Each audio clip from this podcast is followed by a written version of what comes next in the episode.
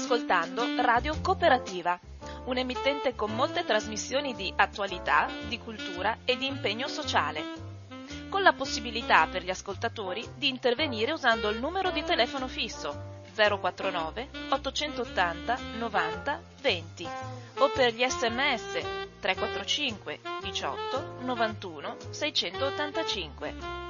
Nessuna interruzione pubblicitaria perché non dipende da alcuno sponsor commerciale. Radio Cooperativa si regge sul lavoro volontario di conduttori e amministratori e vive con la generosità di ascoltatori e soci che l'aiutano finanziariamente.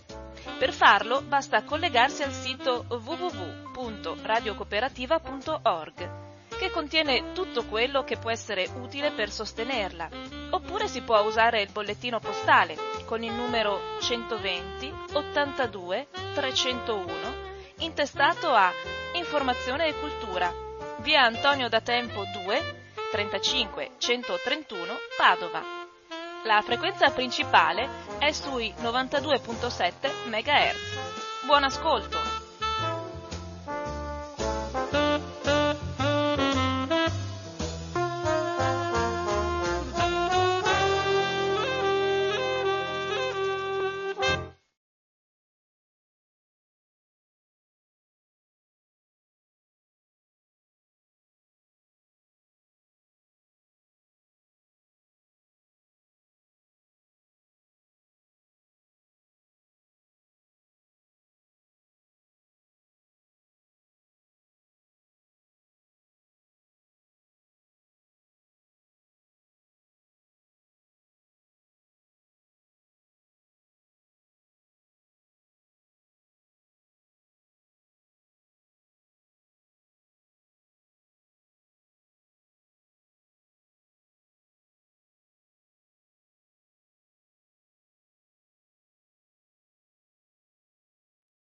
Eh, scusate, eh, piccolo incidente tecnico, Ripren- riprendo la parola, abbiamo sentito ehm, la sigla e adesso comincia la trasmissione Cinema 2 eh, che va in onda ogni due settimane al venerdì dalle 19.15 alle 20.45, questa volta eh, al microfono come sempre è Umberto che rinnova i saluti a tutti. Si scusa per il piccolo incidente tecnico che ha causato poco fa.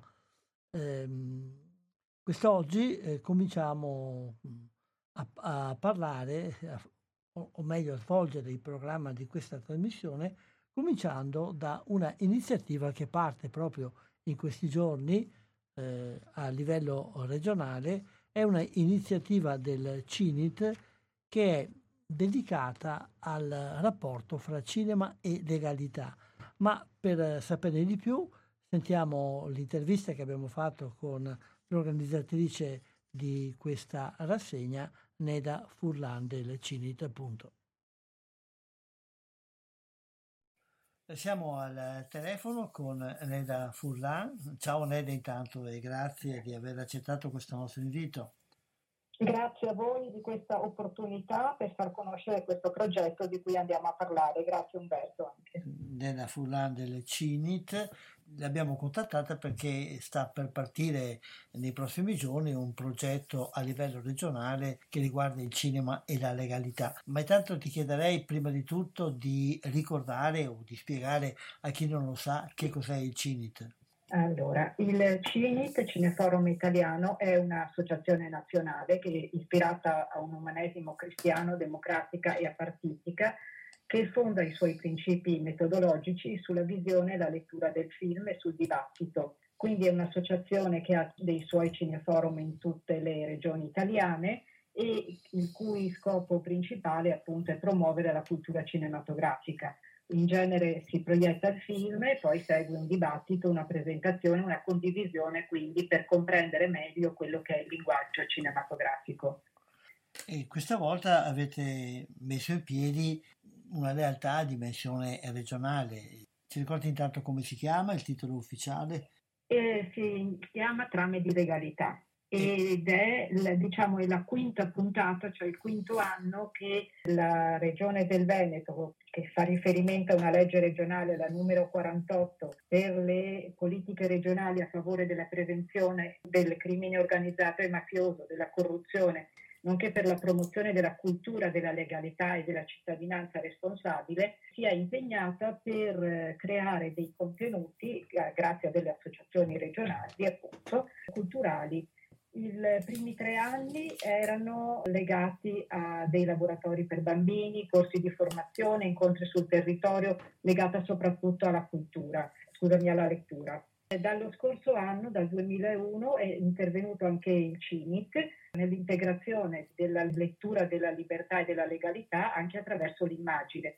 Quindi abbiamo apportato una filmografia ragionata, un video promozionale dal titolo Polifonia contemporanea per la libertà e la legalità, che prevedeva la, la partecipazione di persone la cui vita è in, in, qualche modo legata alla legalità e alla libertà, fra cui Maurizio Dianese, Gerardo Colombo, il regista Giacomo Campiotti, il giudice di Bella, quindi vari personaggi ed è un video che si può recuperare su YouTube o sul canale della regione. Lo scorso anno abbiamo fatto dei cineforum online e quest'anno, grazie alla situazione attuale, siamo riusciti a proiettare nelle sale vere. E quindi questo progetto Trame di Legalità 2022 prevede una serie di proiezioni sul territorio regionale, due book trailer e un cortometraggio sempre con varie voci di cui poi magari ti, ti racconto più tardi.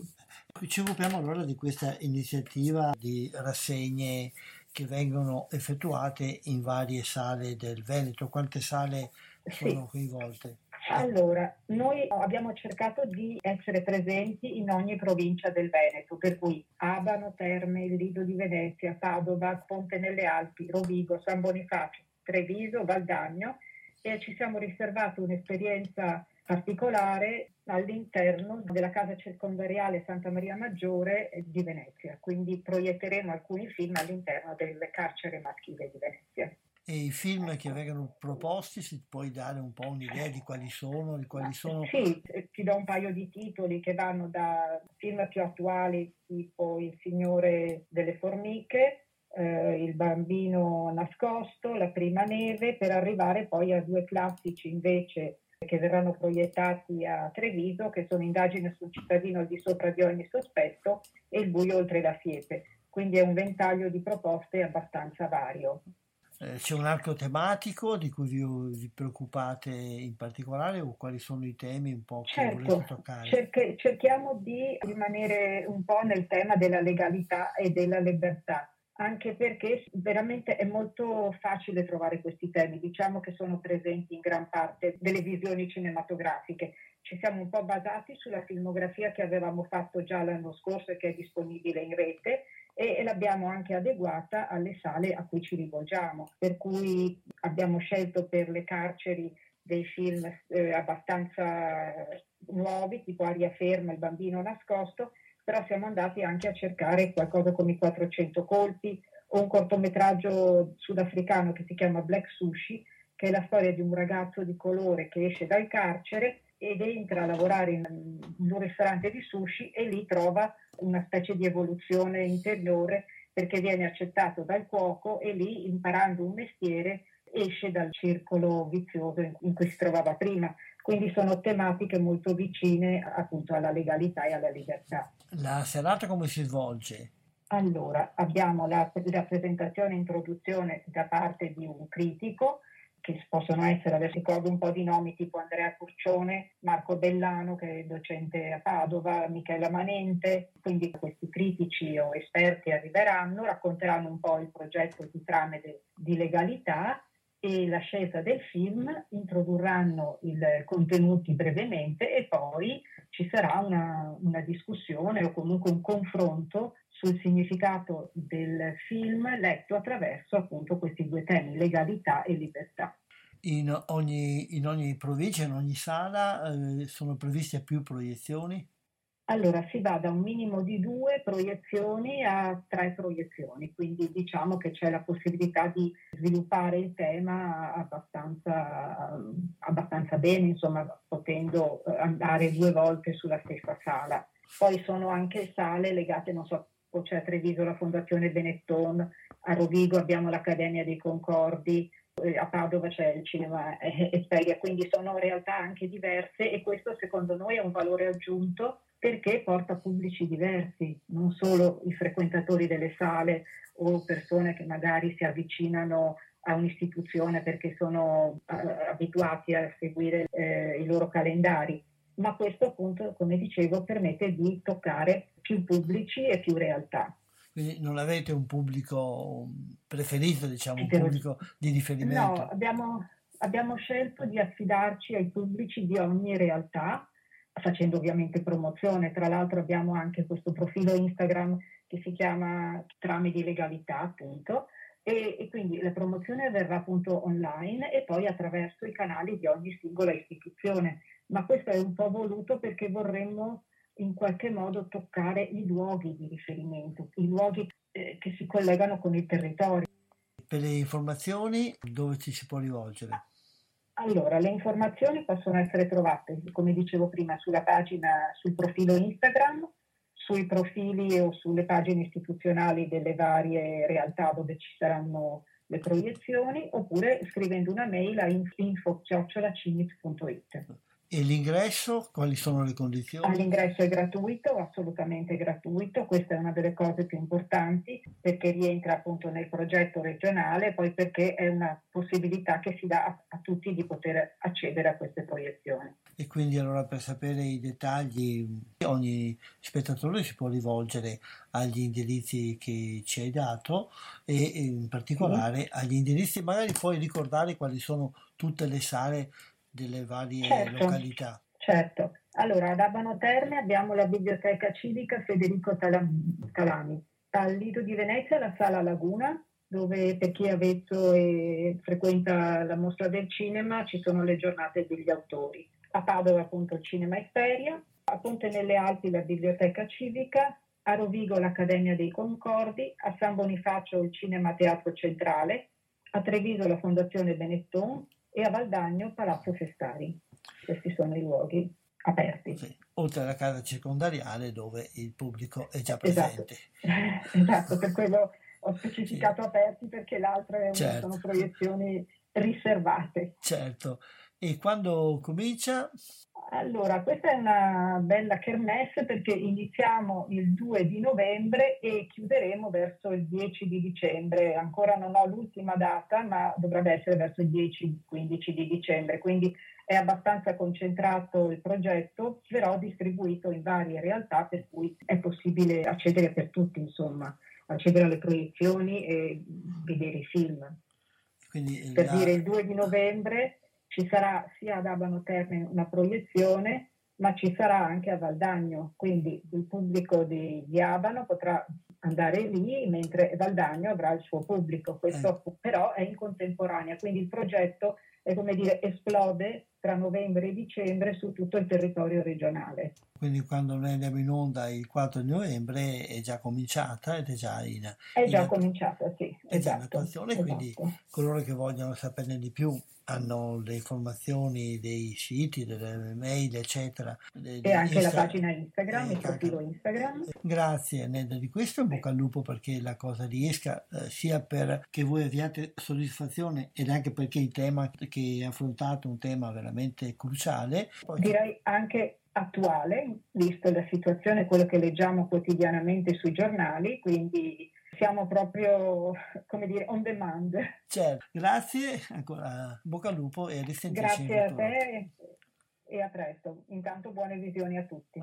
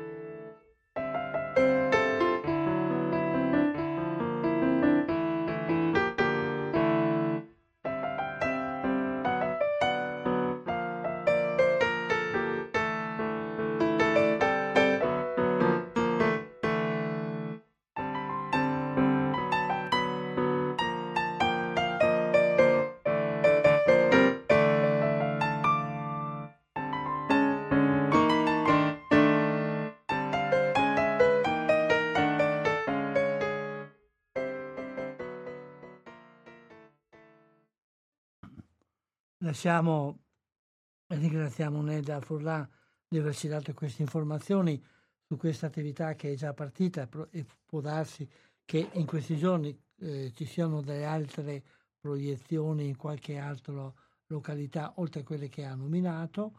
Le informazioni le potete vedere mh, là dove ci è stato indicato di andare a chiedere le informazioni e mh, prima di passare agli altri temi che abbiamo in programma diamo un'occhiata alla situazione del cinema nell'ultimo weekend, cioè la situazione dell'afflusso al cinema nell'ultimo weekend.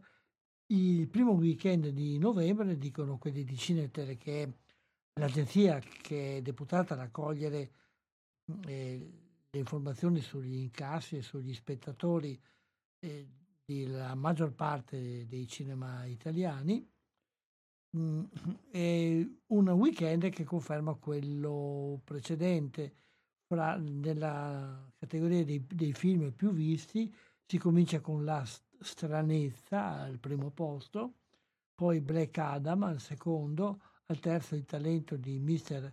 Crocodile, poi si va giù con Amsterdam, I Colibrì, Halloween Ends e poi avanti con le altre, con le altre posizioni di questa classifica.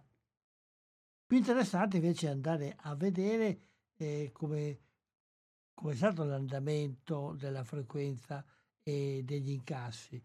L'incasso totale del weekend è ehm, inferiore di 9% dal precedente. Dobbiamo ricordare però che era il weekend con il ponte di Ognissanti, un bel tempo caldo che certamente non, non ha spinto la gente ad andare al cinema. Ehm, guardando invece in generale al mese passato, il mese di ottobre ha avuto un incasso di meno 16,70% rispetto all'anno scorso, all'ottobre dell'anno scorso. Per quanto eh, è relativo invece all'anno, dal 1 gennaio ad oggi abbiamo un incasso di più 24% circa rispetto al 2020, ma meno 54% rispetto al 19. Queste sono un po' le, eh, le classifiche, i dati. Ecco un altro dato che può essere interessante, il fatto che la quota di nazionalità del cinema più visto in Italia è eh, costituita dai film eh, USA che raggiungono il 57% delle presenze. E passiamo adesso ad a dare un'occhiata ai film che potete vedere in alcune sale di Padova e dei dintorni e poi più o meno sono anche le cose che sono presenti un po' in tutte le sale.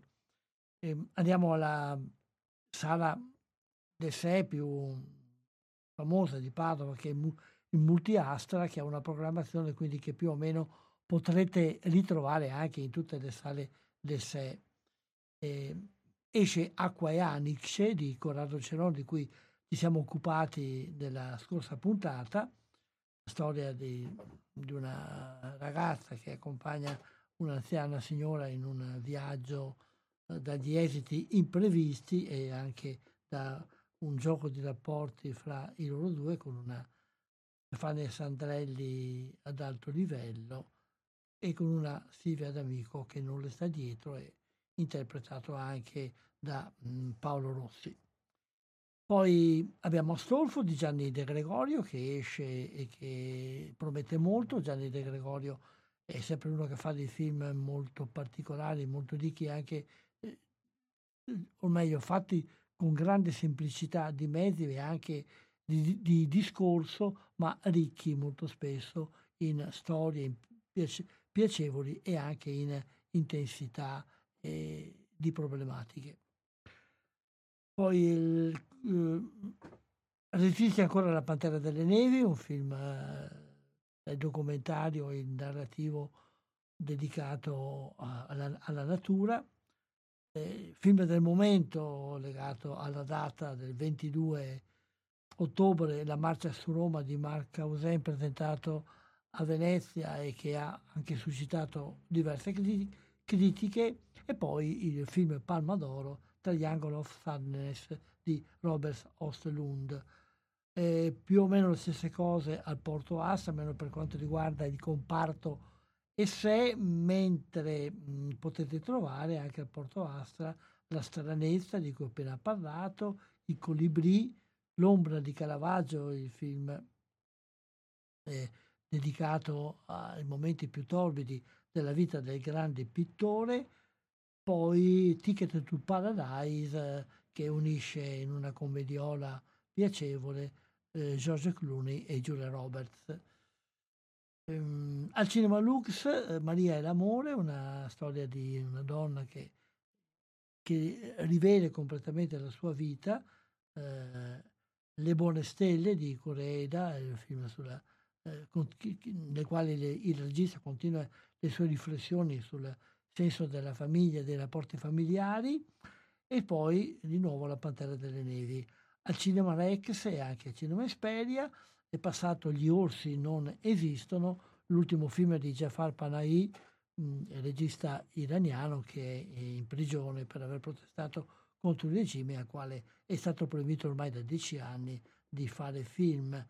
Mm, poi al Cinema Rex potete rivedere Siccità di Paolo Virzi, mentre il Cinema Esperia propone una prima visi- visione, la banda del Buffardello eh, con eh, grandi comici eh, degli anni 80-90 della te- televisione, Smaila, Pippo Franco ed altri, in una storia di imbroglioncelli, eh, una commedia che si propone tra il thriller in nero e ovviamente il eh, divertente e il comico.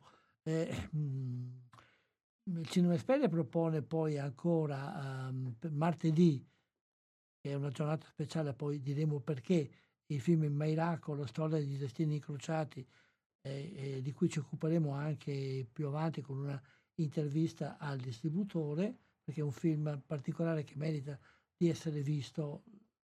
E poi mercoledì 9 un incontro sul Cammino di Santiago, Cammino Skies, con la testimonianza di persone che hanno fatto il cammino. Eh, mentre il piccolo teatro Don Bosco propone giovani amanti per il, mh, mm, per il cineforum del mercoledì e siccità invece nel weekend, sabato e domenica. Il Marconi di Piove presenta i colibrì, Nostalgia e il film dedicato al pittore Munch. Il Cinema Duomo di ehm, Rovigo ha una varia serie, programma abbastanza articolato, Utama, eh, Le terre dimenticate, è un film eh, ambientato eh, nel Sud America una, dove sta avanzando il deserto ed una famiglia deve prendere le sue misure di fronte a questa realtà. Le buone stelle di Coreeda, di cui ho parlato poco fa, e una, una cosa particolare è quel posto nel tempo con Leo Gullotta che sarà eh, proprio questa sera alle ore, alle ore 21 un evento perché eh, ci sarà la proiezione del film al, eh, accompagnata da un concerto con gli autori della colonna sonora del film stesso, che è realizzato in collaborazione con il Dipartimento di Musica e Film mh, del Conservatorio Venezia. Eh, sempre su, dal Cinema Duomo di Rovigo è arrivata proprio a poco tempo fa una, una mail che ricorda che eh, il cinema è stato riaperto da un anno, questo è il primo compleanno di questa eh, coraggiosa scelta di riaprire una sala cinematografica a Rovigo e è previsto un giorno di festa mercoledì 16 novembre alle ore 21, eh, una serata intitolata Buon compleanno Cinema Duomo eh, con il film L'Universale, un film pieno di leggerezza, risate e amore per il cinema, eh, il biglietto speciale unico a 5 euro per festeggiare appunto il primo compleanno del Cinema Duomo di Rovigo nella sua eh, seconda vita o terza vita che è cominciata nel 2021. Questo è un po' il panorama che sono riuscito a mettere insieme delle, delle uscite di questa settimana. Eh, ricordo che eh, ci sono due eventi importanti eh, che cercano di aiutare gli spettatori ad andare al cinema eh, comprimendo quantomeno o riducendo le preoccupazioni economiche. Il primo è il, l'abbonamento speciale per gli under 35 15 euro per vedere 5 film nell'arco di 5 mesi da quando è fatto l'abbonamento. Mm, quasi tutte le, le, sale del Veneto hanno aderito. Um, le informazioni si possono trovare nel sito dell'Agis o anche in quello della regione perché eh, questa iniziativa è promossa appunto dall'Agis assieme alla regione Veneto e eh, fra Agis, Fice e regione Veneto è mh, organizzata anche l'altra eh, iniziativa eh, che vi ricordo che comincia proprio eh, martedì prossimo, eh, in, in, tutto il mese di novembre, al martedì nelle sale aderenti, che sono ormai un gruppo consistente, si potrà andare al cinema con eh, 3 euro. È un appuntamento ormai tradizionale da parecchi anni, tre mesi all'anno ehm, c'è questa possibilità organizzata in eh, collaborazione con la Regione Veneto, Agis e Fice. Eh, nella programmazione delle sale potete trovare anche il film che in quella sala è proposto alla cifra di, 5, di 3 euro, scusate, il film o i film, perché non sono poche le sale che magari presentano anche più film con la possibilità di vederli a 3 euro. Queste sono un po' le, le informazioni così di, di, di servizio e mm, facciamo, prima di passare ad altro, facciamo un'altra breve pausa musicale.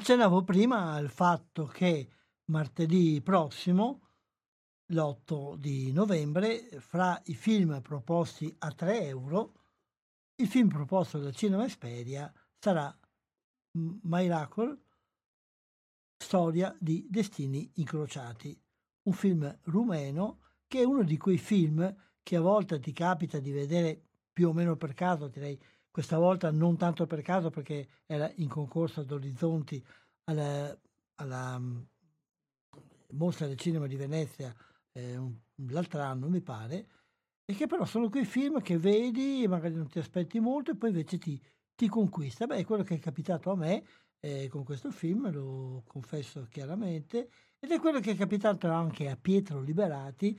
Pietro Liberati è un uh, giovane distributore padovano, eh, della Trent Film, che però agisce a livello almeno nazionale e che mh, è molto attenta soprattutto a proporre dei film di qualità, dei film d'autore che però offrono anche una possibilità di rapporto più immediato con il pubblico. Mh, anche lui, vedendo questo film, ne ha colto eh, la grande qualità ed è stato colpito per una serie di cose quindi ehm, lo abbiamo raggiunto intervistato e sentiamo cosa ci dice lui di questa, di quest'opera e dell'attività in generale della sua Talent Film. Ciao, grazie a voi dell'invito. Pietro, distributore di Trent Film, piccola casa ma ben agguerrita padovana che però lavora ad ampio raggio, in questi giorni sta presentando il suo ultimo film, un film per molti aspetti interessante. Il film è Miracle, Storie di destini incrociati, un film eh, rumeno con qualche altra nazionalità coinvolta nella coproduzione, ma lascerei a te intanto di dire qualcosa di più di questo film, cominciando a dirci perché lo hai scelto.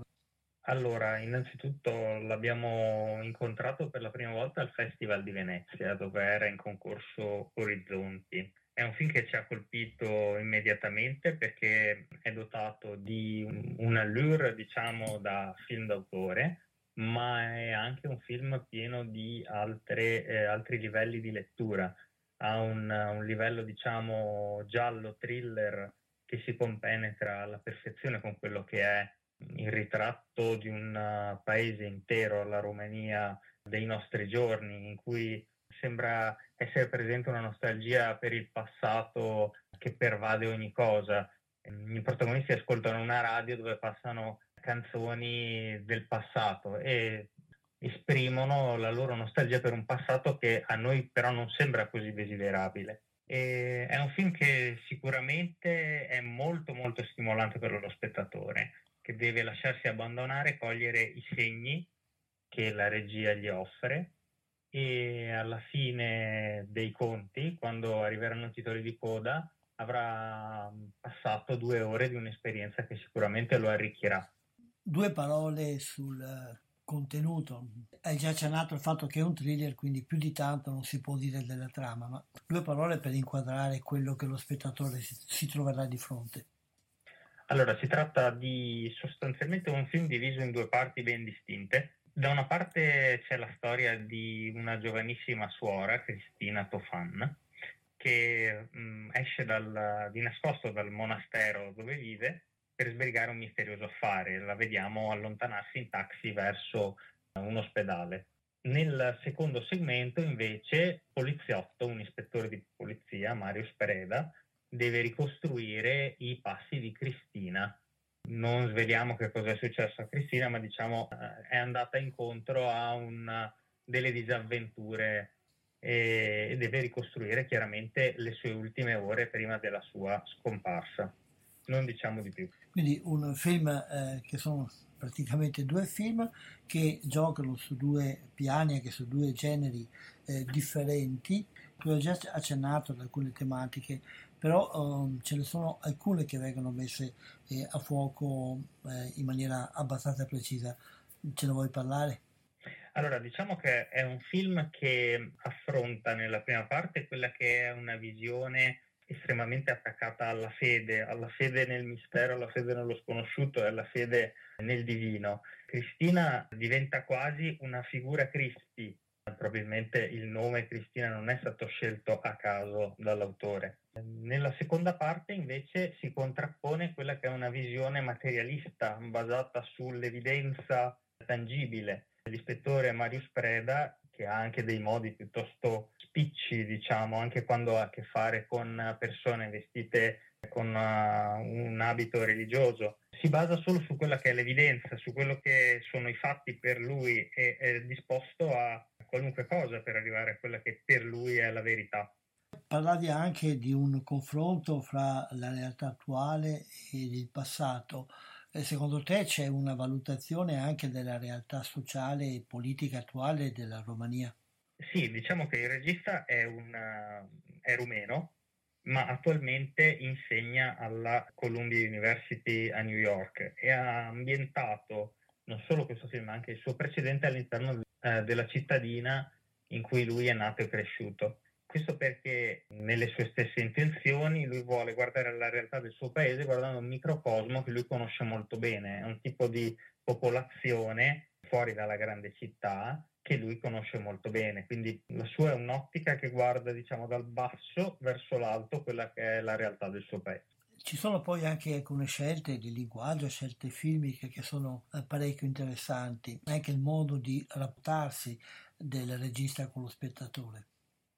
Sì, diciamo che anche per essere un thriller la modalità di riproporre alcuni stilemi guarda a un certo passato viene subito in mente Hitchcock per certe scelte di, di regia che ci sono, ma contemporaneamente privilegia quello che è una forma oggi molto desueta e manipolata dal, dal, digitale, come quella del piano sequenza per aumentare la tensione.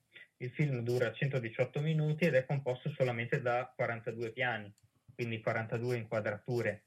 Molto spesso queste, questa mancanza di stacchi accresce la tensione eh, grazie al montaggio interno. La, nella stessa inquadratura vediamo appunto crescere la tensione perché eh, non capiamo immediatamente quale sarà la finalità della tal scena che stiamo guardando. Diciamo che queste poche inquadrature però non generano noia e monotonia perché come accennavi tu adesso sono ricche di movimenti interni, ricche anche di vicende che attirano lo spettatore. Sì, assolutamente, la, la macchina da presa è mobilissima, è raro se non all'interno di qualche ripresa all'interno di una vettura che la macchina da presa stia ferma, immobile. Se sta ferma, magari sta ferma sull'asse e ruota intorno alla, al suo asse, ma è raro che appunto non segue i personaggi. Quindi è un film che eh, coinvolge, tu dicevi all'inizio, che dopo quasi due ore di film lo spettatore uscirà eh, con la convinzione di aver fatto un'esperienza interessante, diciamo, quantomeno. Come sta andando in questi primi giorni di, di proiezione? Allora, inizialmente l'abbiamo distribuito solo in alcune grandi città, già da domani si aggiungeranno cinque nuove città. In alcune il film è stato accolto in modo particolarmente caloroso, eh, raccogliendo anche diverse centinaia di spettatori, quindi questo è un primo segnale che ci rende molto contenti. È un film che chiaramente ha bisogno di penetrare con una certa lentezza all'interno del, del tessuto delle sale, di modo da farsi conoscere, da farsi apprezzare col tempo e quindi non ha senso uscire subito in, su tanti schermi, ma ha senso che il pubblico impari un po' per volta a conoscerlo ad amarlo anche uh, attraverso quella che è la reazione della stampa, che è stata anche in Italia molto favorevole come già in uh, America e in Francia. Tra l'altro il regista vive in, in America. Sì, insegna regia e in 12 anni di carriera registica ha fatto tre lungometraggi sostanzialmente e poi ne ha un, in preparazione un quarto. Ecco, da quello che ho visto rispetto anche alle vostre precedenti scelte, mi pare che questo film sia abbastanza esemplificativo dell'orizzonte della vostra Trent Film. E ci vuoi dire un attimo quali sono un po' i punti di forza del vostro progetto? Allora, noi l'abbiamo scelto anche perché aveva alcuni canoni che rispecchiavano appunto, come hai detto giustamente tu, eh, altri nostri titoli a cui siamo particolarmente affezionati. Ad esempio, eh, il miscuglio di quello che è il, mm, una, un dramma d'autore con il thriller è uh, un miscuglio che abbiamo affrontato già l'anno scorso con il film A White White Day un film islandese che abbiamo distribuito con notevole soddisfazione eh, lungo quasi 50 settimane di programmazione, partendo dalla stessa finestra che abbiamo usato per Miracle, quindi la fine di ottobre.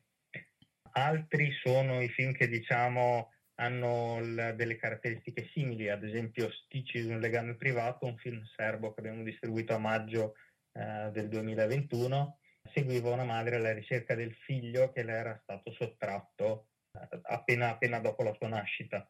Una vicenda che si intrecciava con uh, del, uh, delle testimonianze storiche um, a ridosso della, della guerra dell'ex Jugoslavia. E diciamo che questa, questa, commissione tra dramma e thriller è comunque una scelta che ci appassiona. Poi facciamo anche altre scelte, magari un po' più di nicchia nei film che distribuiamo, perché abbiamo anche un filone dedicato ai documentari e un filone dedicato a film distribuiti solamente in lingua originale. Ricordiamo allora che Miracle sarà visibile eh, eh, qui nel Veneto, um, so, martedì prossimo a Padova, Cinema Esperia. Ci sono altre uscite qui in zona? Allora, nel Triveneto al momento no, però continuiamo la programmazione in città come Milano, Bologna e Roma e questa settimana appunto si aggiungono Torino, Genova, Frosinone, anche quindi altre città più piccole, Perugia e altre ancora. E poi piano piano eh, cercheremo di coprire tutto il territorio italiano. In bocca al lupo, allora speriamo che questo film si faccia la sua strada, come dicevi tu, lenta però progressiva. Grazie di questa chiacchierata e ci diamo appuntamento in futuro per quanto potremo parlare di altre cose. Grazie e buona giornata. Grazie a te. Grazie a te, viva il lupo.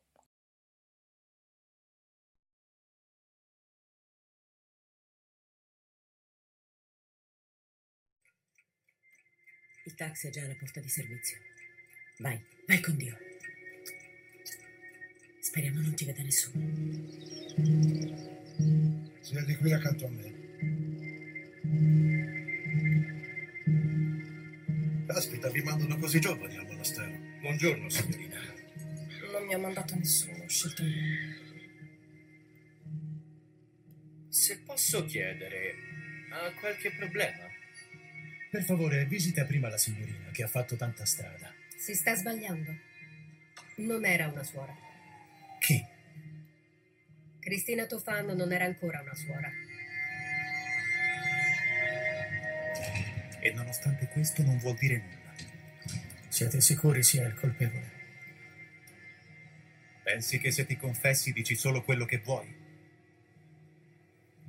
Ora dimmi tutto. Come puoi essere mentalmente sano e coprire chi ti ha fatto questo? Quanto ci rimane? Due ore, anche meno. Portamelo. Ci siamo già visti.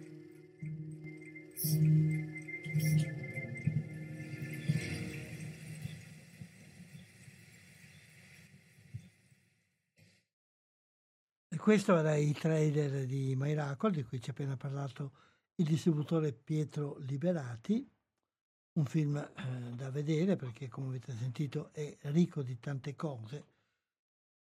E adesso ci fermiamo un attimo ad una considerazione. Abbiamo, abbiamo detto diverse volte che il Veneto è una terra che crea molte persone che lavorano nel cinema. In questi giorni sono uscite negli organi di informazione alcune comunicazioni su eh, delle persone che lavorano nel cinema e che eh, hanno vinto prestigiosi premi oppure hanno avuto un'affermazione importante. Ne ricordo alcune di quelle che ho colto così leggendo quella nei giornali.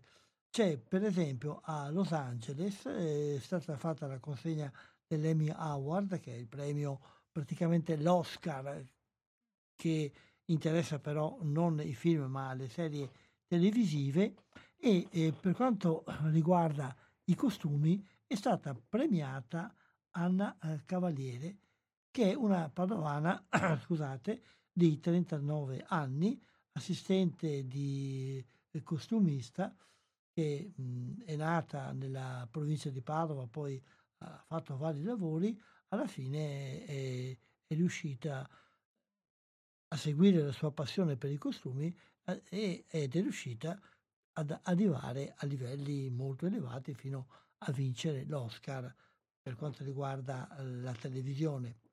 Un altro personaggio che eh, è importante è il padovano Alessandro Camon, che è eh, stato presente eh, con grande successo alla Mostra del Cinema di Venezia perché è lo sceneggiatore di un film che è passato alle giornate degli autori, però è uno dei film che ancora non ho visto ehm, uscire, ma che mm, si è eh, proposto come uno dei film eh, più inter- interessanti.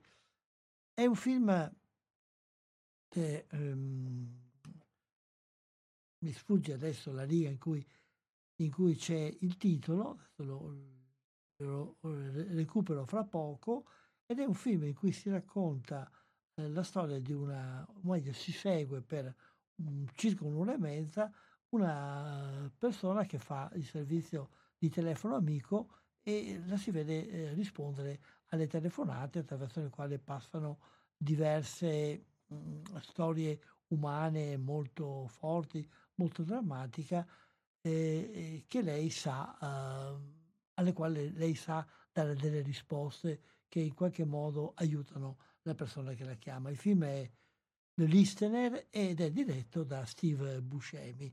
Eh, Alessandro Camondi, infatti, è padovano, però da molto tempo vive negli Stati Uniti. Altro personaggio, sempre di quelli che lavorano però un po' dietro le quinte del cinema, è Francesca Bozza, di 39 anni, di Bagnoli di Sopra, che eh, gestiva una fioreria a Monselice, per un certo mo- momento ha uh, deciso di cambiare vita ed è diventata redattrice per i film, soprattutto quando Guadagnino girava la sua serie televisiva in quelle zone, si è presentata, è stata, è stata accolta e adesso una delle più quotate arredatrici di cinema in Italia. Vedete, storie piccole forse, però sono storie che ci dicono due cose. Intanto che la qualità, la, la, la base di ricchezza, di qualità di cultura eh, della no- nostra zona c'è ed è, ed è auspicabile che si continua a mantenere in vita. L'altra volta, eh, l'altra cosa che possiamo dire è che qualche volta un po' di coraggio, un po' di sfrontatezza, un po' di voglia di mettersi in gioco può oh, fare raggiungere dei risultati che eh, non sono scontati all'inizio. Sempre di alto tasso di venetismo o veneticità, come volete dire, è intriso anche il film Acqua e Anice, del, che esce proprio in questi giorni. Qualche giorno fa è stato presentato a Padova con il regista e con parte del cast un'altra, eh, un'altra proiezione, sempre con la presenza di, del regista e, e, di alcuni attori, è stata anche a Verona, ma penso che ce ne saranno altre in questi giorni, eh, del Vicentino presumibilmente perché il regista e lo sceneggiatore sono eh, vicentini.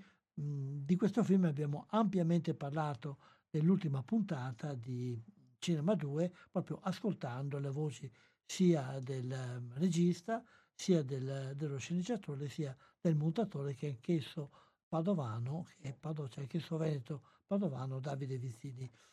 Il film racconta la storia di una eh, vecchia star del liscio eh, romagnolo che mh, deve fare un viaggio, è un tipo un po' particolare, eh, un po' aggressiva, un po' dolce, interpretato da Stefano Sandrelli che deve fare un viaggio a trovare un'amica in Svizzera e vuole andare col vecchio pulmino con cui faceva le tournée di una volta e si fa accompagnare da una giovane che è interpretata da Silvio D'Amico. È un road movie nel quale si fanno vari incontri e soprattutto verso la metà prende una piega eh, inaspettata. Eh, il, il, film vive soprattutto dell'interpretazione di Stefano Sandrelli e di Silvio D'Amico, ma anche di quella di Paolo Rossi e poi di una serie di svolte narrative e di una serie anche di problematiche che vengono ad inserirsi in maniera soft però eh, non in maniera pesante, mm, per cui spero che abbia una buona, vi- eh, una buona vita, come forse può essere interessante anche se eh, non l'ho ancora visto, è il film eh, tratto da un libro giallo di Donato Carisi, il quale fa anche il regista e traduce molto spesso i suoi film in, in occasioni, scusate, traduce spesso i suoi libri i suoi romanzi in eh, film. Questa volta il film è Io sono l'abisso, eh, nel quale recita eh, Francesca Cescon, eh, scusate, eh, anche qui le pagine si sono girate e ho perso il riferimento, ecco anche qui fra le attrici c'è un'attrice veneta, secondo, eh, che è Michela Cescon, scusate, ho confuso i nomi, il film è un film giallo, eh, giallo e nero, è un po', un po', particolare, che ha una trama di cui non dico niente perché merita di essere scoperta completamente da solo, però è anche un'indagine sulla nascita del male. Il film non è Veneto, non è ambientato nel Veneto, è ambientato nelle rive del lago di Como, però c'è anche appunto un'attrice padovana, eh, Michele Cescon, che fa una delle parti più, più importanti, anzi più che padovana è trevigiana, perché deve essere di Castelfranco Veneto, che fa una delle parti, non la parte del protagonista, perché in effetti un protagonista non c'è, ci sono vari coprotagonisti ed una di quelli è appunto una donna che mm, un po' fa la poliziotta, un po' fa altre cose. Vedete voi se andrete a vedere i film. Io ho letto i romanzi, il romanzo è molto stimolante, eh, molto spesso le traduzioni dai romanzi non tengono la qualità, però mh, di solito Carisi riesce a tradurre in maniera interessante i suoi romanzi nei suoi film. E facciamo allora un'altra breve pausa musicale.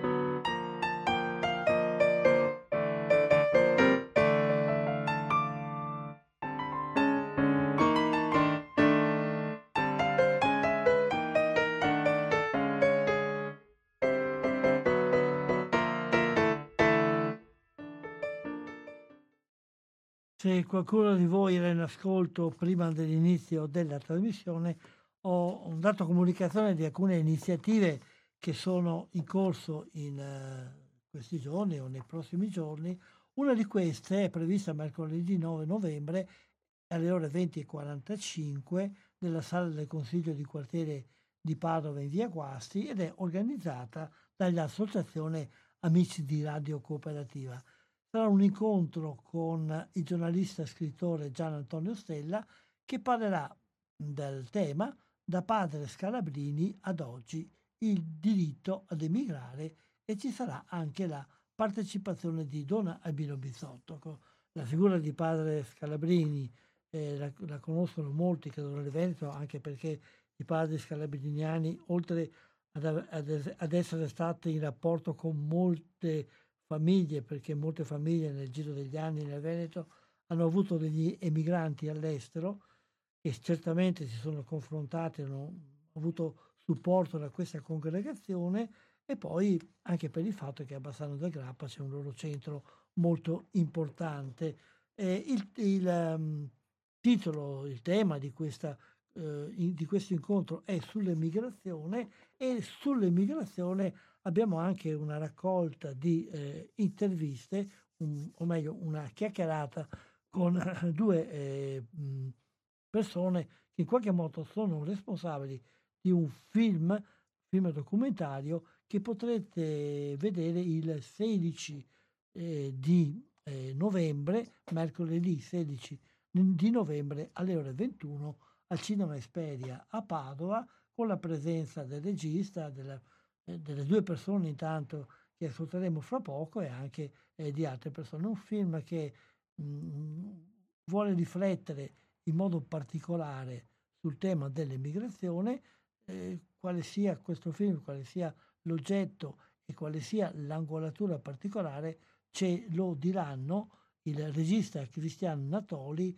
e l'operatore eh, sociale Andrea Trevisan che sono coloro che uno ha fatto il film e l'altro ha un po' stimolato l'idea di farlo su una realtà che è eh, collocata a Gorizia ma che stimola delle riflessioni direi universali. Sentiamo allora l'intervista che ci hanno rilasciato eh, Andrea Trevisan e Christian Natoli sul film The Younger. Siamo in contatto con Cristian Natoli e Andrea Trevisan. Intanto buongiorno ad entrambi e grazie di aver accettato questo invito. Buongiorno. Buongiorno a tutti. Christian è il regista del film The Younger che verrà presentato fra una decina di giorni circa a Padova al Cinema Esperia e mentre Andrea Trevisan è forse la persona che da quel che ho letto ha avviato questa esperienza. Ma cominciamo sentendo da Christian eh, che cos'è questo film, di cosa tratta e come è nato. The Jungle è un film che nasce eh, idealmente, il, il, seme nasce da Andrea tanti tanti anni fa. Era sicuramente dopo il 2012 perché ci sono dei fatti della mia vita che mi ricordano che era dopo il 2012. Frequentavamo tutti e due lo stesso bar, bar che è anche all'inizio del film perché è uno dei pochi bar a Gorizia che accoglie le persone richiedenti asilo che non sanno dove andare, li lascia stare anche lì alle volte senza avere sguardi indagatori, cosa che invece accade in altri luoghi. Un posto dove ci si accoglie, si sta bene, si chiacchiera e eh, lì chiacchierando con Andrea, Andrea un giorno mi dice ma conosci la jungle, è un posto super interessante, lui si riferiva alla jungle vicino al Cara Gradisca, qua in una piccola zona ci sono due jungle molto simili tra loro che appunto sono quella di Gradisca di Sonzo che è vicino al Cara e quella di Gorizia, tutte e due vicino a Risonzo per chi conosce Gorizia nella zona della fiera, la zona Campagnuzza. Quindi niente, da lì io mi incuriosisco, ovviamente non è che capita spesso che qualcuno venga in bar o in altri posti mi suggerisca idee per documentari, non è che li faccio proprio tutti all'istante perché ha dei costi e delle motivazioni narrative, esigenze personali che devono nascere, però sicuramente mi aveva incuriosito Andrea da quell'informazione e pian pianino mi informo sulla jungle. Il secondo step, eh, di solito i miei documentari partono da una arrabbiatura verso un tema e su un giornale locale esce la notizia che i junglers, cioè i ragazzi che stanno lungo le sponde dell'Isonzo, mangiano i cigni e per questo l'Isonzo ora ne è privo. Eh, è molto bello l'Isonzo, Gorizia è la zona di, di, piuma, bellissimo da stare, ma non è famosa per i cigni, ecco.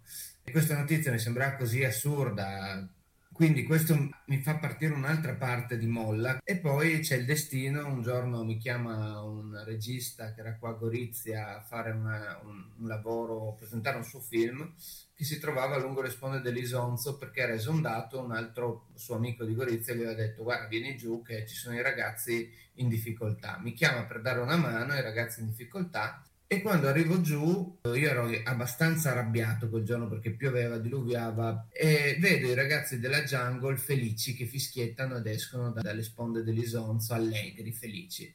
A quel punto la mia arrabbiatura di quella giornata se ne va. Mm, il mio inconscio mi dice se loro non sono incazzati non lo puoi essere tu. E c'è qualcosa di particolare, di magico, perché... E allora vado nella jungle, eh, mi chiamano, dopo quel giorno mi invitano, vado a mangiare con loro, sono stato più volte a trovarli per conoscere la realtà. E da lì proprio dico ok Andrea più i cigni più il destino l'ambiente che mi piace molto. E chiudo questo incipit dicendo la cosa che mi piaceva molto, che poi spero di aver restituito nel documentario, ma che penso di sì perché molto pubblico me lo attesta, è che non volevo raccontare il patetismo. La jungle non è una zona di disperazione, non ci dorme praticamente nessuno se non i primi arrivi, parlo di quella di Gorizia ovviamente, è una zona dove la gente va a passare il loro tempo, con pochi soldi in tasca, a mangiare il cibo abituati a mangiare quotidianamente dai paesi in cui arrivano, a pregare la loro religione e a parlare, chiacchierare tra di loro.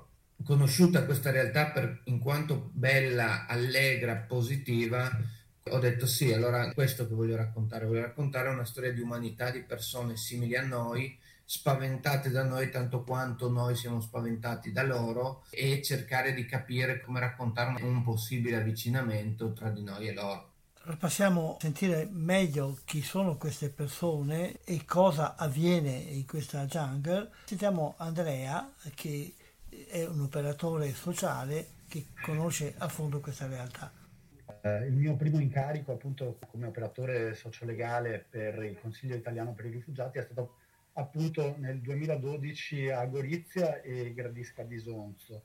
Non conoscevo la realtà di questa, di questa città se non appunto come città di frontiera e come città sede di uno dei pochi all'epoca centri di accoglienza governativi per richiedenti asilo e rifugiati. Eh, diciamo che in dieci anni, appunto tra 2012 e 2022, eh, molto è cambiato eh, nel sistema diciamo, di accoglienza e di tutela dei richiedenti asilo.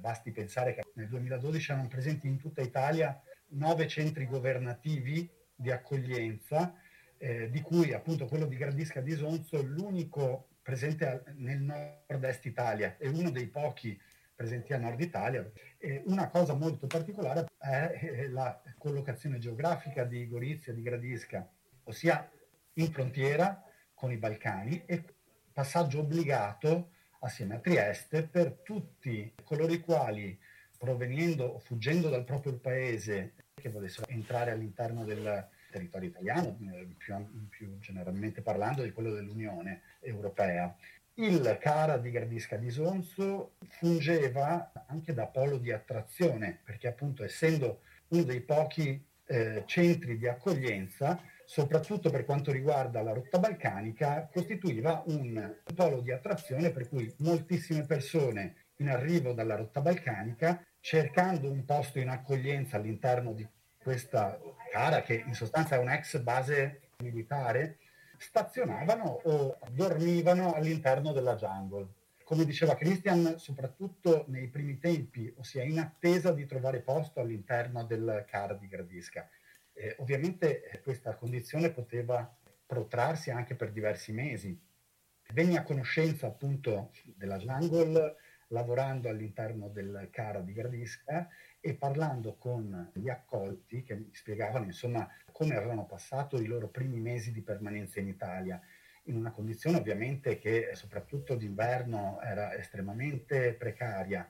Alloggi venivano costruiti di fortuna, la modalità per lavarsi gli abiti, lavare se stessi, per cucinarsi da mangiare, insomma ne sentivo parlare in, una, in, in termini molto particolari per cui decisi eh, di andarci più di una volta per appunto capire quante persone fossero lì presenti e come si arrangiassero in attesa di essere accolti.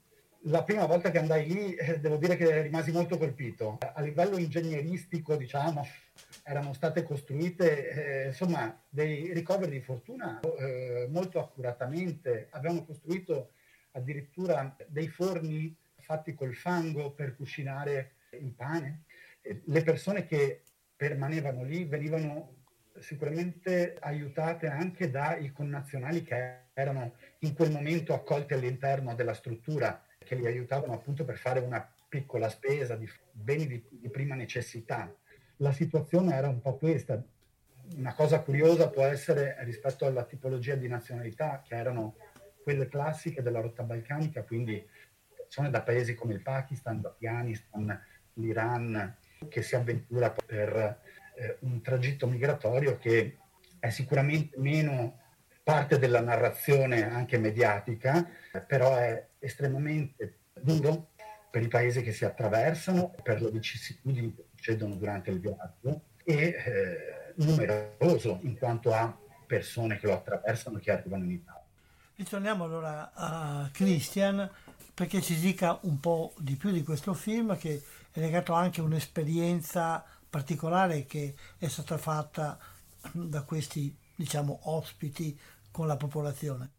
Sì, quando cercavo un modo per raccontare questa storia la volevo raccontare in maniera delicata, emotiva, personale, per, per poter trasportare queste sensazioni che sentivo io. È un documentario sulle emozioni che ho provato io alla Jungle. Cercavo un modo per raccontarla e sono amico di questa ragazza che si chiama Elisa Menon, che è una bravissima attrice e regista teatrale, che fa teatro sociale. E ogni tanto andavo a vedere i suoi spettacoli con questi migranti, con eh, donne in difficoltà, lavora molto col carcere, quindi carcerati. E quando vedevo questi spettacoli, anche quelli con i richiedenti asilo, dicevo, cavolo, ma veramente sono emozionanti e mi ricordano quello che vorrei portare io dentro il mio documentario. E poi mi sono detto, ma perché non fare sì che Elisa incontri questi migranti? Noi seguiamo un percorso teatrale di teatro sociale, che vuol dire esercizi per lo sblocco personale, molto vicino alla psicologia, nelle prove, no? Nel, nella parte anteriore a uno spettacolo. E poi vediamo se il numero di ragazzi partecipanti è adeguato, se eh, ci sono le condizioni, realizzeremo uno spettacolo no? alla fine e riprenderò tutto questo. Eh, l'ho detto ad Elisa, Elisa era contenta, ha detto aspetta un attimo, ci devo pensare, mi piace l'idea, ci devo pensare. Eh, le ho fatto vedere un paio di miei documentari che non aveva visto per farle capire la delicatezza con cui volevo lavorare, la distanza che volevo prendere. Lei quando ha visto questi due documentari ha detto ok, ok, ho capito perfettamente, mm, ci sono eh, ora, non voglio spoilerare se riusciranno a fare lo spettacolo teatrale o meno, però diciamo che lo scopo di tutto il film è quello di intanto vedere come questi ragazzi si comportano, eh, se eh, reggeranno fino alla fine e se faranno un spettacolo che eh, appunto verrà proposto alla popolazione goriziana e se poi i goriziani verranno a vedere questo spettacolo. Questo è il percorso, questo è quello che cerchiamo di svelare è in buona sostanza un documentario sull'incontro, sull'incontro di culture, sull'incontro tra persone, che non vuole essere un incontro univoco.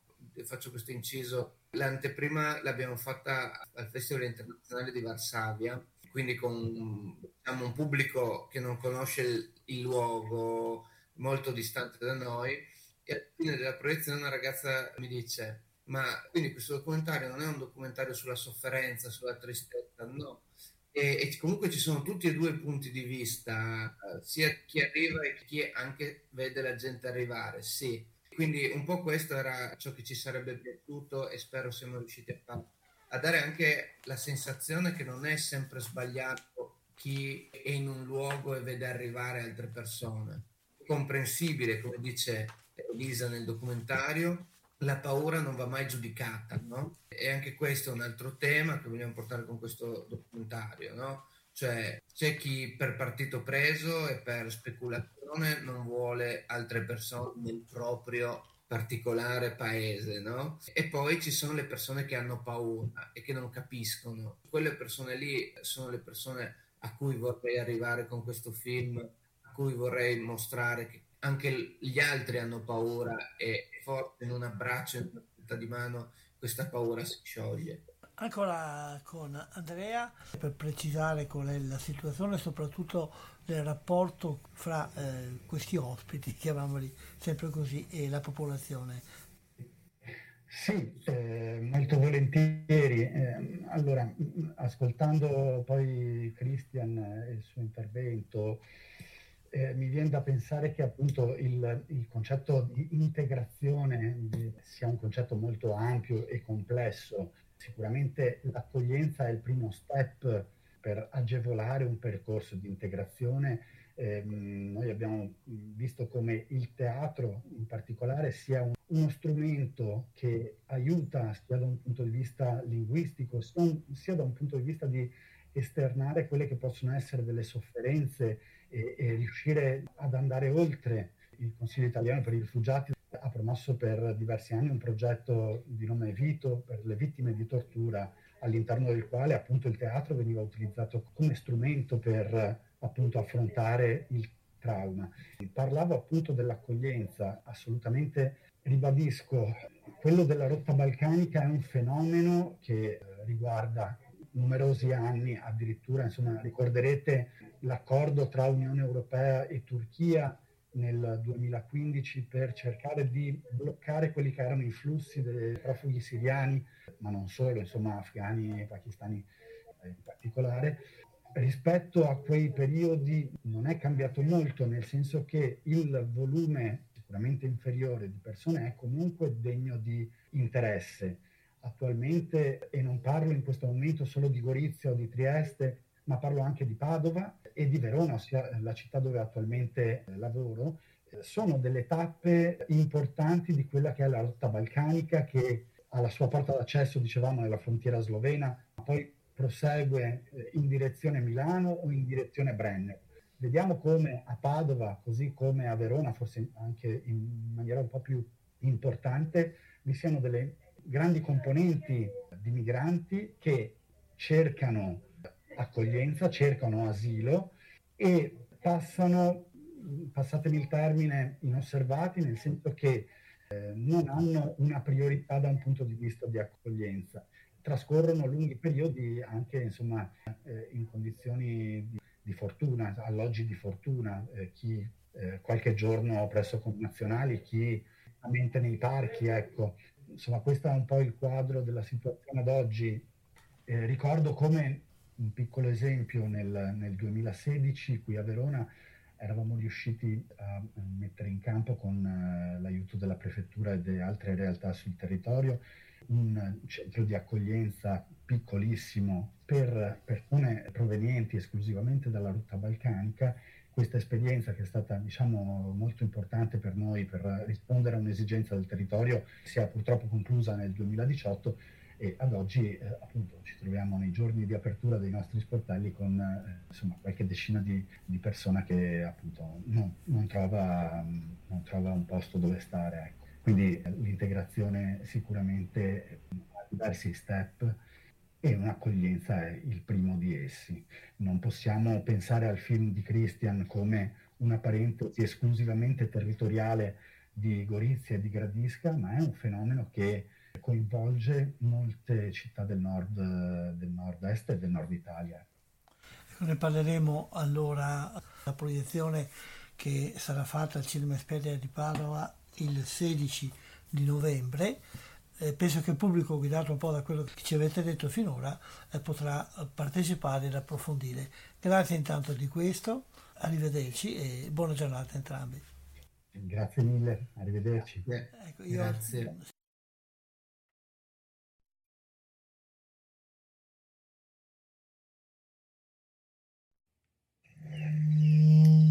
Una volta qui ci venivano più di 100 persone.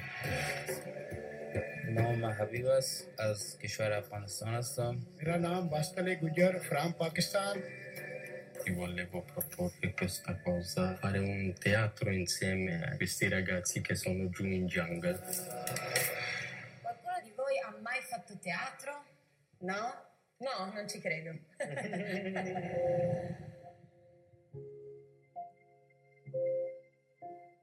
Quindi uno spettacolo che cosa realisticamente può fare?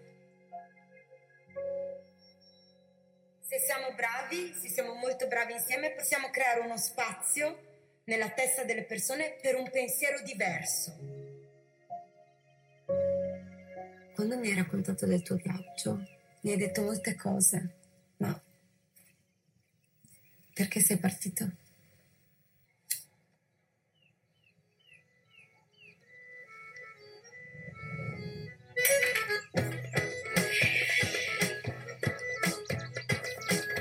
Ona. Essere Già no. o non essere? Abbiamo bisogno che le persone lo vedano, che vedano il risultato di tutto questo grande lavoro.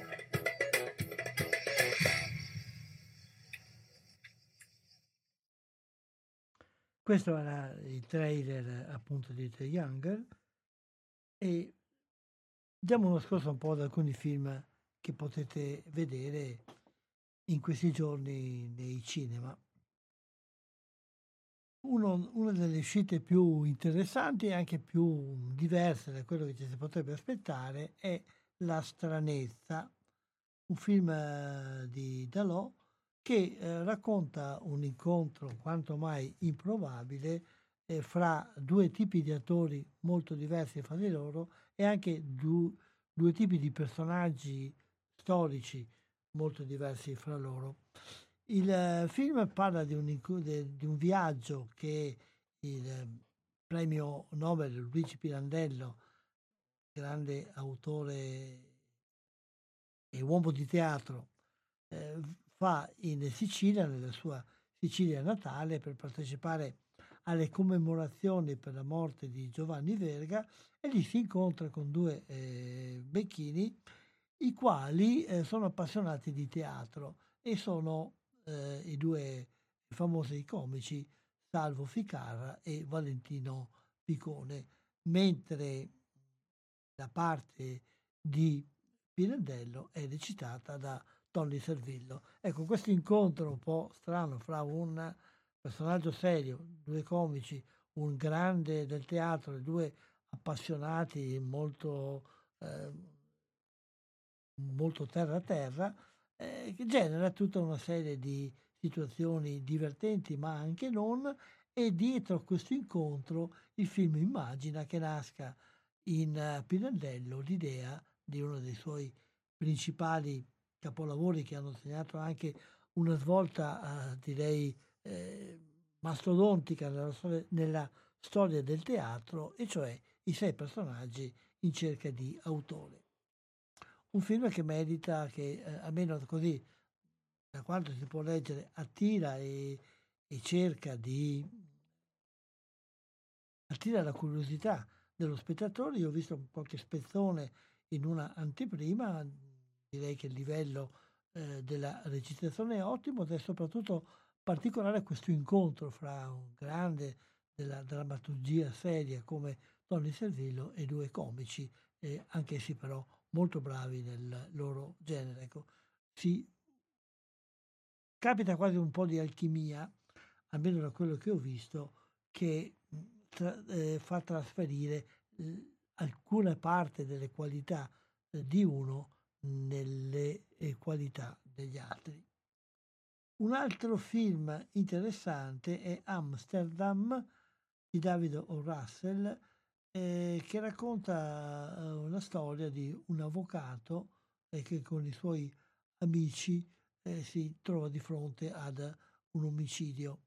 però questo li porta anche ad una storia passata che non è completamente eh, esaurita ancora. Un film, un film di genere però uh, molto ricco e molto, eh, ed è giudicato di, fatto molto bene, e soprattutto per quanto riguarda il, il genere a cui fa riferimento.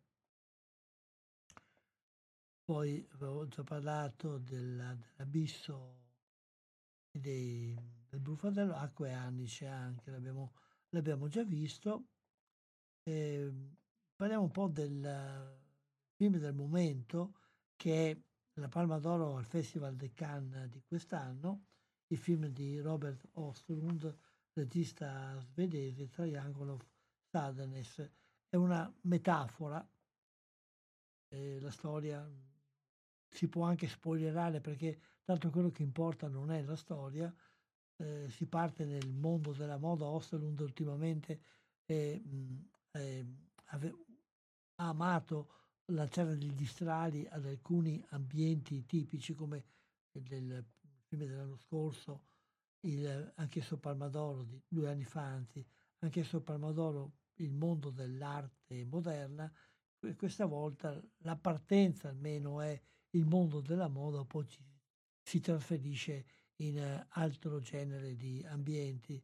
È un film che mh, racconta la storia di due modelli, mh, lui e lei, che sono anche, formano una coppia che è un po', eh, po' innamorata, un po' che vive di contrasti l'uno eh, con l'altra, e i quali si trovano a partecipare ad una crociera per aver vinto un premio attraverso i post che lei mette in internet, in una crociera dove sono radunati persone di ricchissime e il, la crociera si trasforma in una, in una metafora che non è nuova della nave nella quale ci sono eh, vari, vari, piani, ci sono i, coloro che comandano, coloro che obbediscono, coloro che sono al vertice della gerarchia, coloro, coloro che stanno sotto e poi magari la situazione si eh, ribalta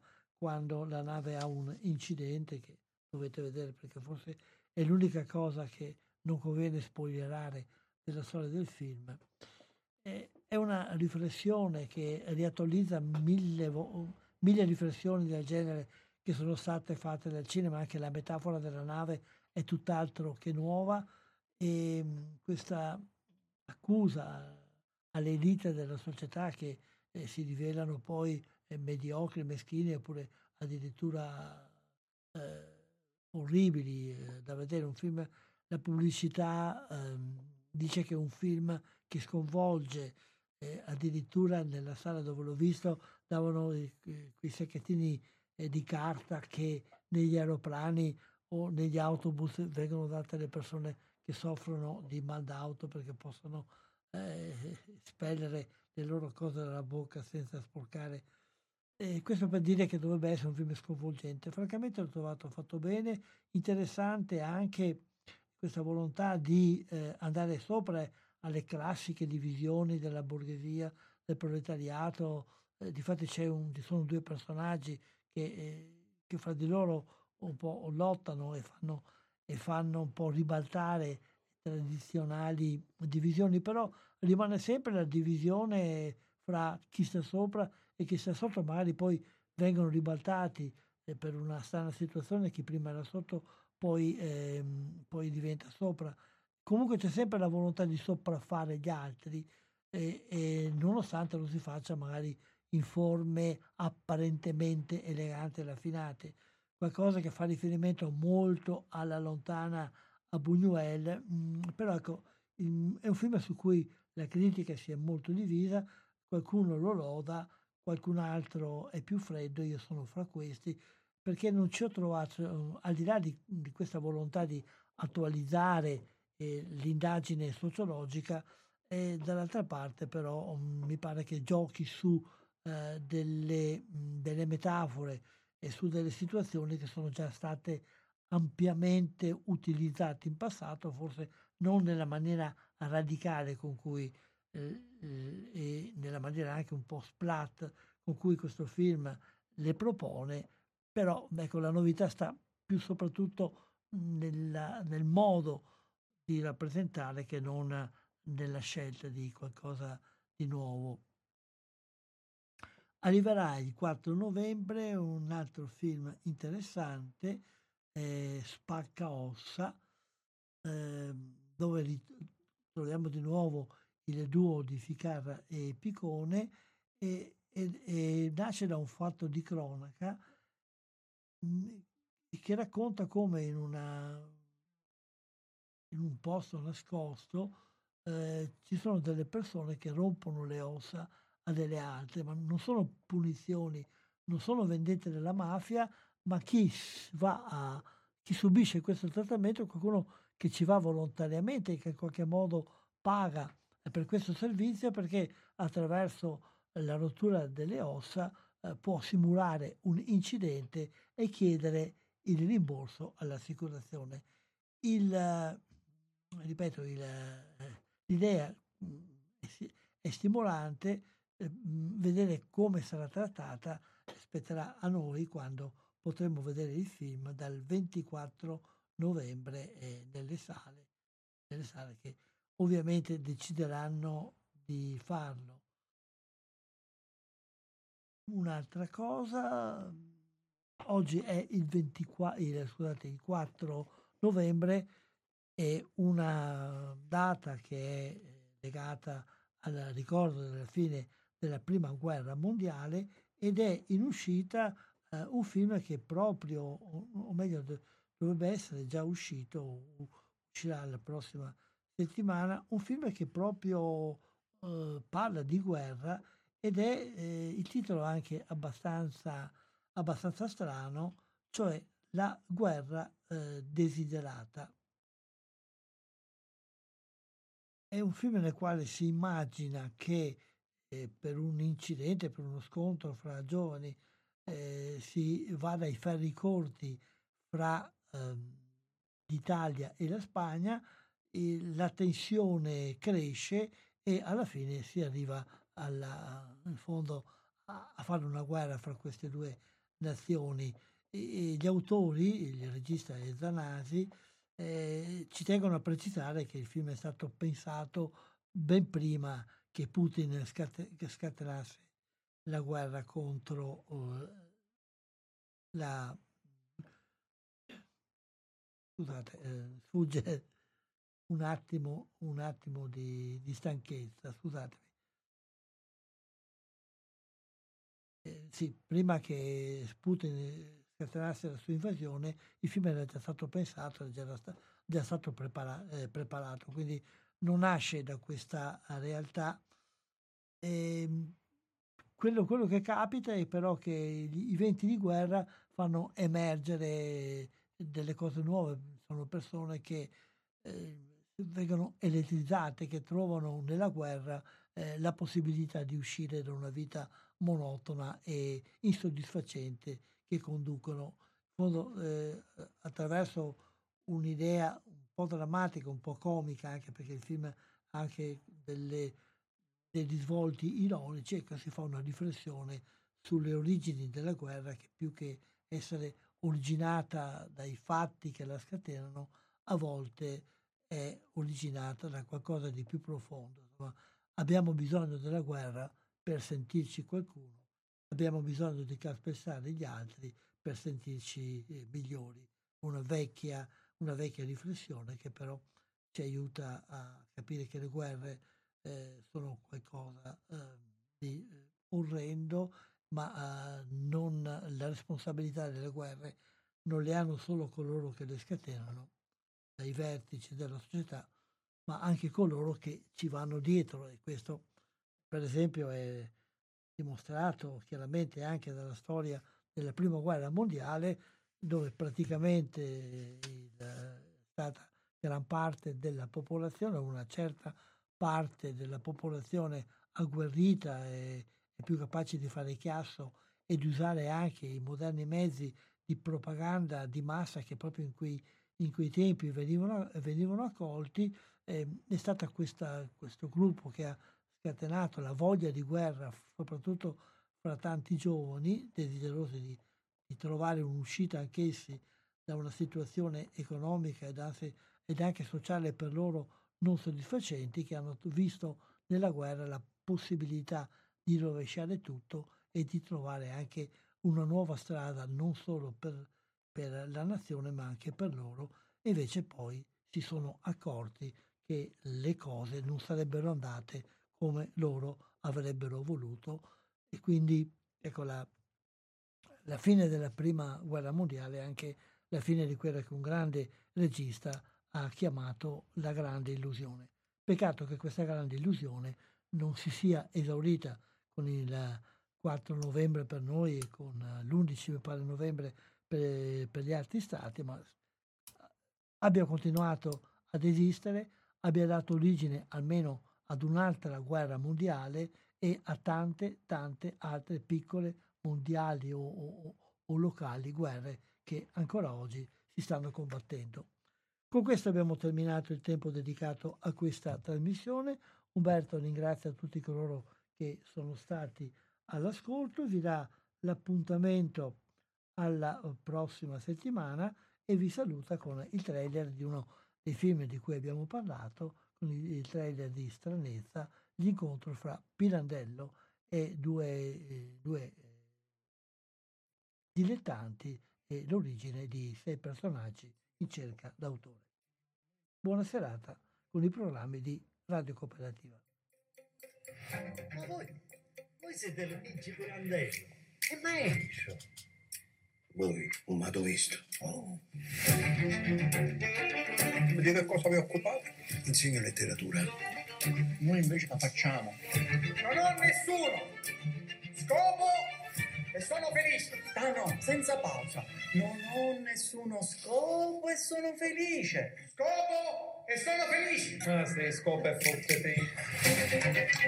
Tu sei messo a camminare per una strada piena di pericoli. Siamo dilettanti professionisti. Usaccio che hai pena, perché lei, lei non guaglia. Non riesci a scrivere la tua commedia. Professore, con tutto il rispetto, eh, voi di teatro siete un po' casciuti. Ho capito quello